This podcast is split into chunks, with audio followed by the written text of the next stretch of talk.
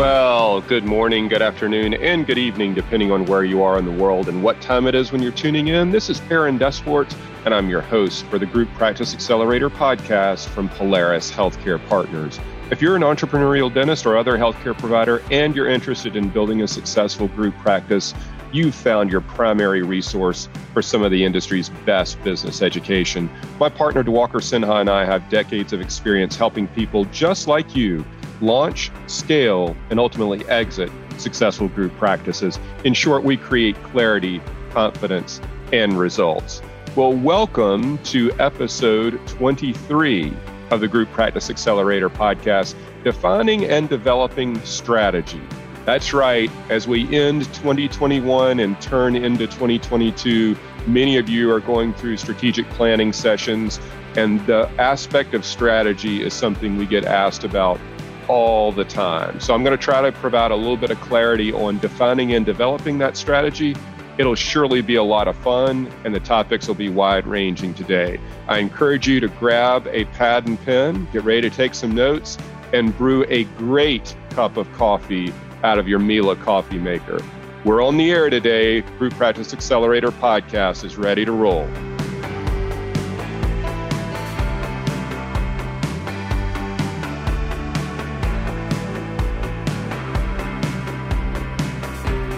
Once again, thanks to everybody for being in the audience, being a subscriber, and being a listener. And thanks for joining me today on the show. As I mentioned, this is going to be another session of the podcast around defining and developing strategy. We get asked about strategy uh, every day uh, by multiple people, and they all have a different sort of uh, perspective or train of thought in the way that they're coming at the questions and the subject matter they're asking. Some of it, however, is really fundamental to uh, building a successful business. And I'm going to try to share some insight into that today. I'm going to share a good bit of it from the lens of the way Diwakar and I think about strategy for Polaris, to try to make this relatable to the process and the systems and the growth uh, that we are intending to build here at Polaris and then we'll relate it back to what many of you are trying to do uh, in terms of building and executing on the value proposition of a group practice. And I think you'll see that the journey that we're on here at Polaris is, you know, candidly not too dissimilar from from what y'all are doing. Um, yeah, we're a consulting and M&A advisory firm. That's different than the practice of clinical dentistry for sure, but some of the trials and tribulations and challenges and some of the proactive processes are are the same regardless of what the subject matter actually is. And I think we can glean a lot from that. So we're going to we're going to go through and I'll I'll peel back the uh, um, the curtain a little bit, if you will, on um, on what we do here at Polaris, and I think you'll find it hopefully uh, hopefully relatable. So, first and foremost, um, you know, when it comes to strategy, uh, we talk about uh, isolating it or building the the foundation around a target market, a service offering, and the ability to execute on that at its most fundamental um, state.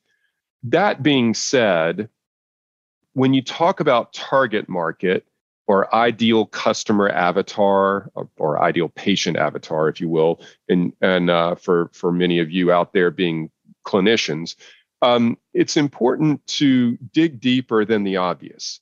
So let's relate this a little bit um, to the world that we're in, and I'm going to try to draw parallels to make this clear for you. So many of you out there got your start as um, a, a solo dentist, usually in a solo location. You might have built that from scratch, or you might have bought it from somebody who transitioned out and it's your business and, and you made a success out of that. Um, you probably know of a good number of dental practice management consultants.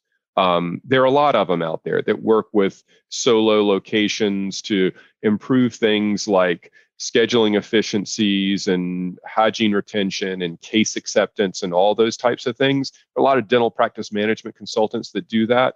Well, when Diwakar and I were talking about building a consulting business, we felt like that segment of the market was um, uh, hyper competitive for one. Um, and, and, really, there, there it would be tough to create any upside with it. And honestly, a lot of those things that I just rattled off didn't meet our skill set. Yeah, we know a little bit about all of that, but that's not really our forte. That's not what our background is. That's not where we can make a difference. So when we start talking about consulting, and somebody asks, "Well, Perrin, what, what do you do in your consulting program?"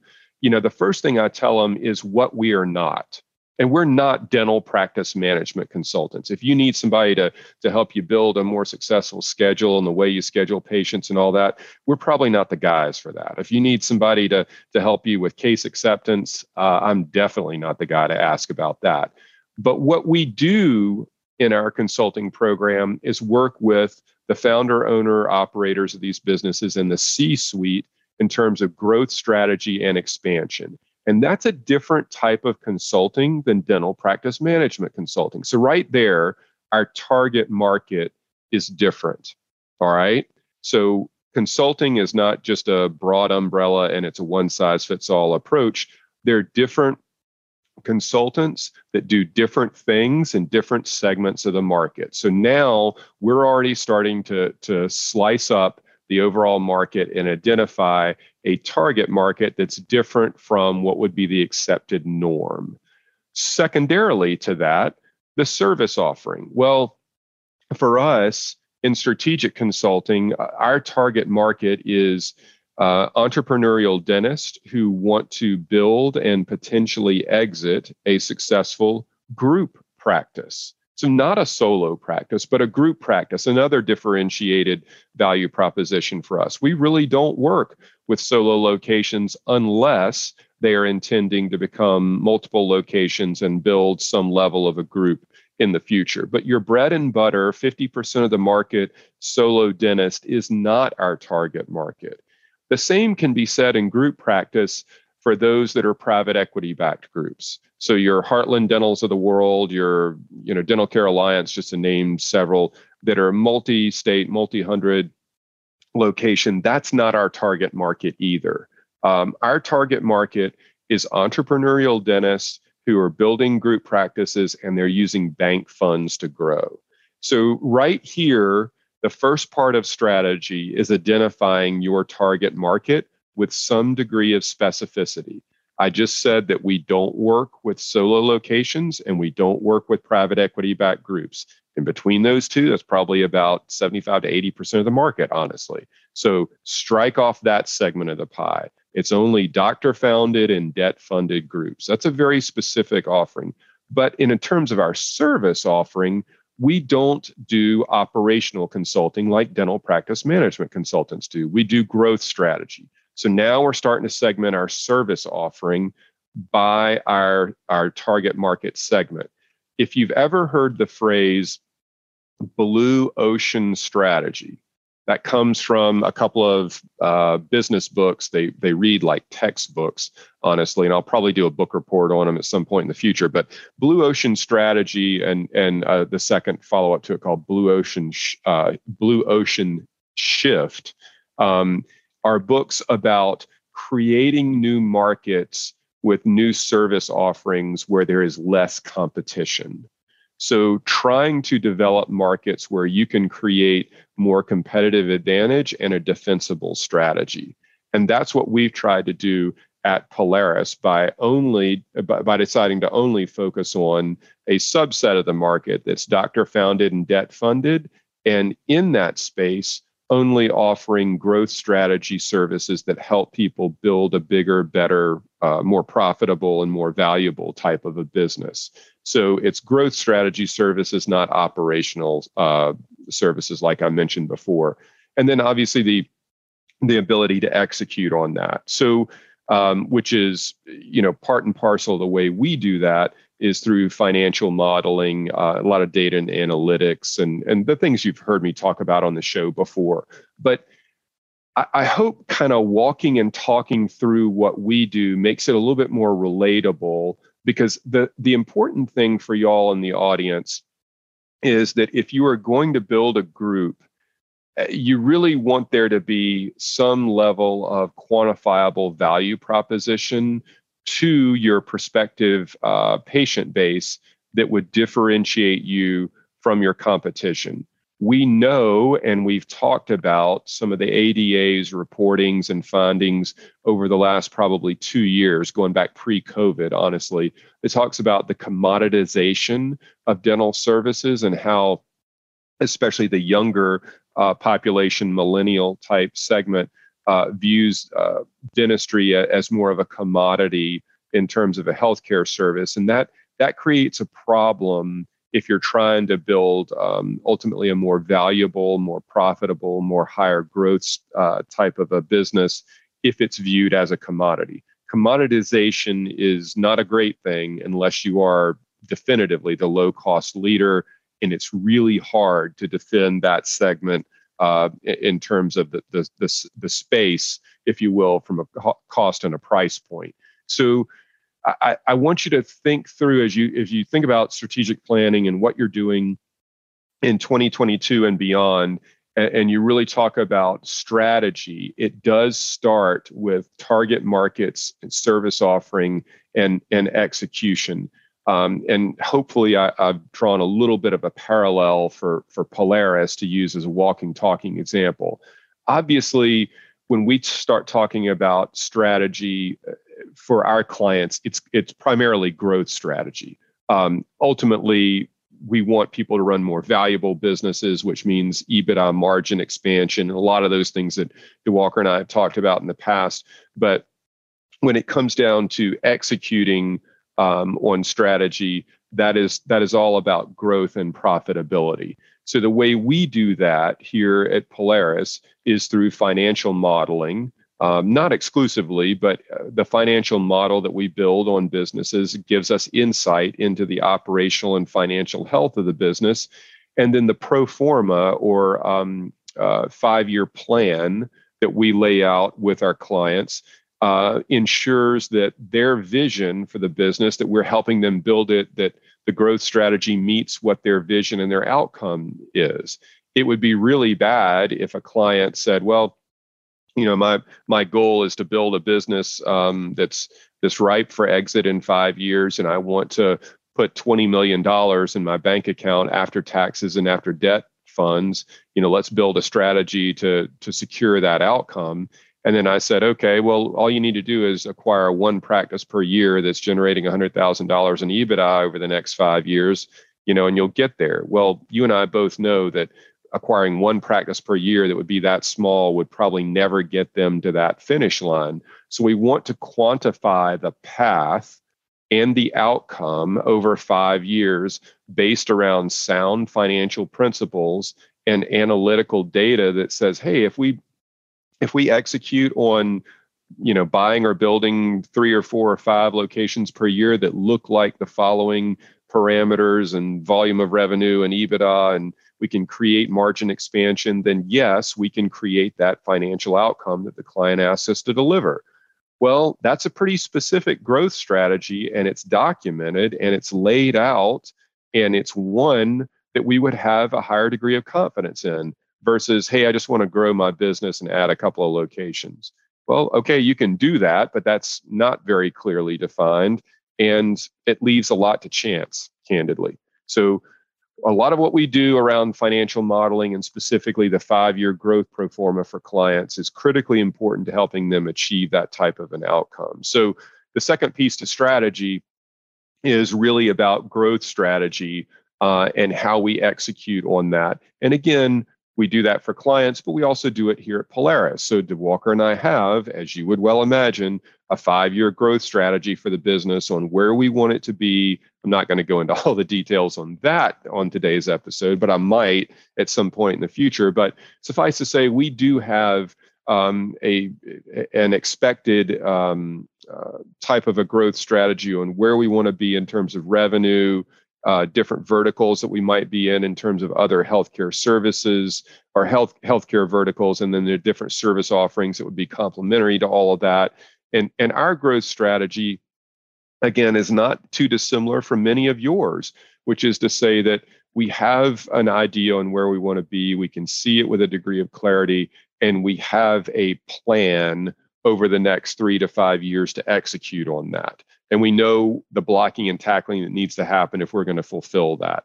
So we're really clear and we're really intentional about it. And that's the second piece of growth strategy is, is having some degree of, of clarity around what you really want to achieve and what it's going to take to get there on a year by year, quarter by quarter basis. Um, and that's critically important to, to making sure that um, you're able to, to fulfill what the desired vision for the business is. If you haven't identified your target market and your service offering, and you're not confident around your execution, and you have no idea how you're going to go about getting there in the coming five years, then you know you're you're probably leaving a lot of ch- a lot to chance and we like to say, you've heard me say before, hope is not a strategy. So it's okay if that's the business you're building as long as the boat stays afloat um, and and it, it offers you some degree of fulfillment on a personal basis. I guess there's nothing truly wrong with that, but I just approach things differently. so uh, take that for what it's worth. Um, and and hopefully that'll help you as it relates to some of your uh, strategic planning sessions.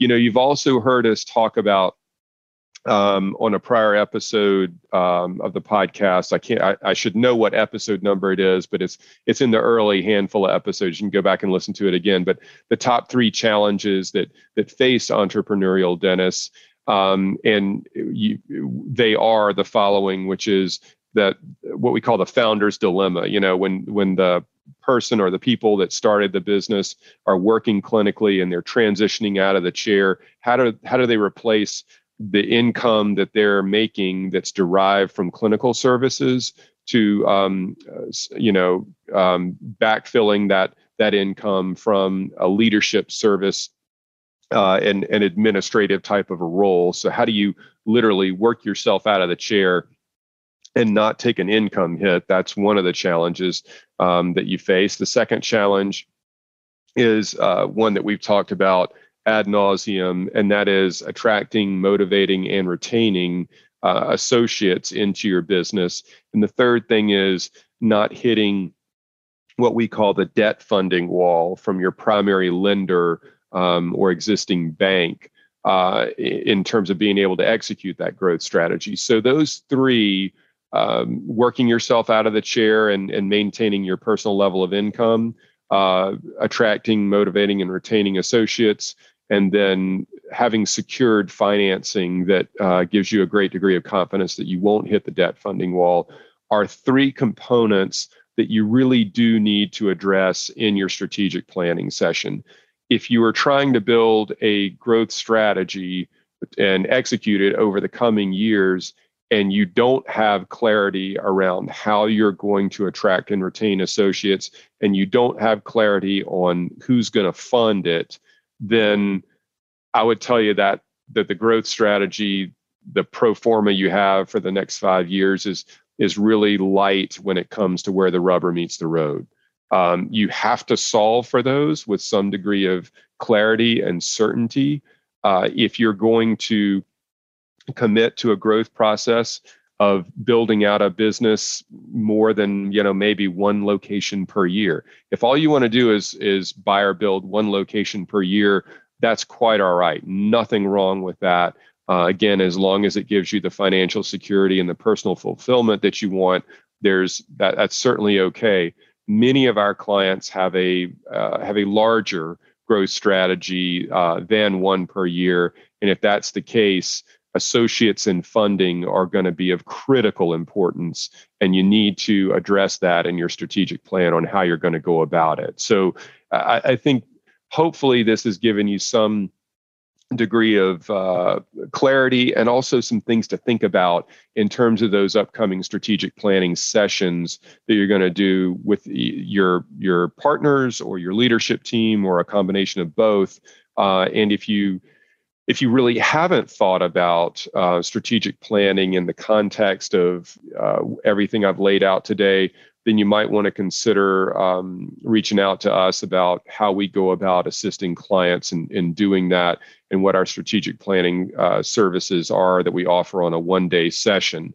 Obviously, these are things we go through with our consulting clients. Um, and we try to clarify for them a lot of the things I've talked about on the podcast.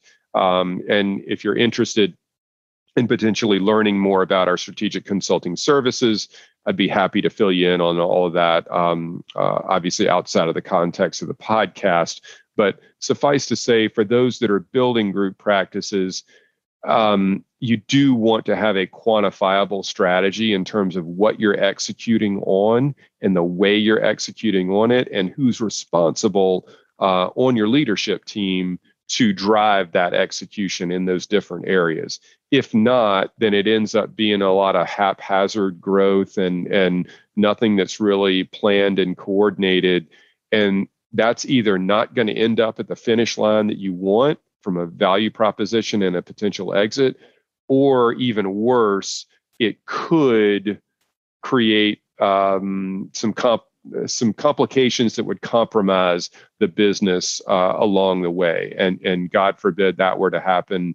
Um, but we have seen it happen in the past where people have overreached on acquisitions or failed to to fulfill uh, margin expansion and they ended up working twice as hard just to pay off the bank note and for a lot less personal fulfillment. I don't want to see that for anybody in the audience. So, things to think about as it relates to uh, defining and developing your strategy. Uh, and hopefully, I've given some context around the way that Diwakar and I think about it in the way that we're building Polaris that might allow you to apply the same principles as it relates to building out your business successfully. Um, once again, I know that that's uh, uh, a lot, but if you've got questions or comments and things you want to send me directly, feel free to email me at perrin at polarishealthcarepartners.com. Be happy to, to take your questions and try to respond to them or potentially even answer them on an upcoming episode. Stick around. We'll be right back with some additional thoughts and to wrap up the show.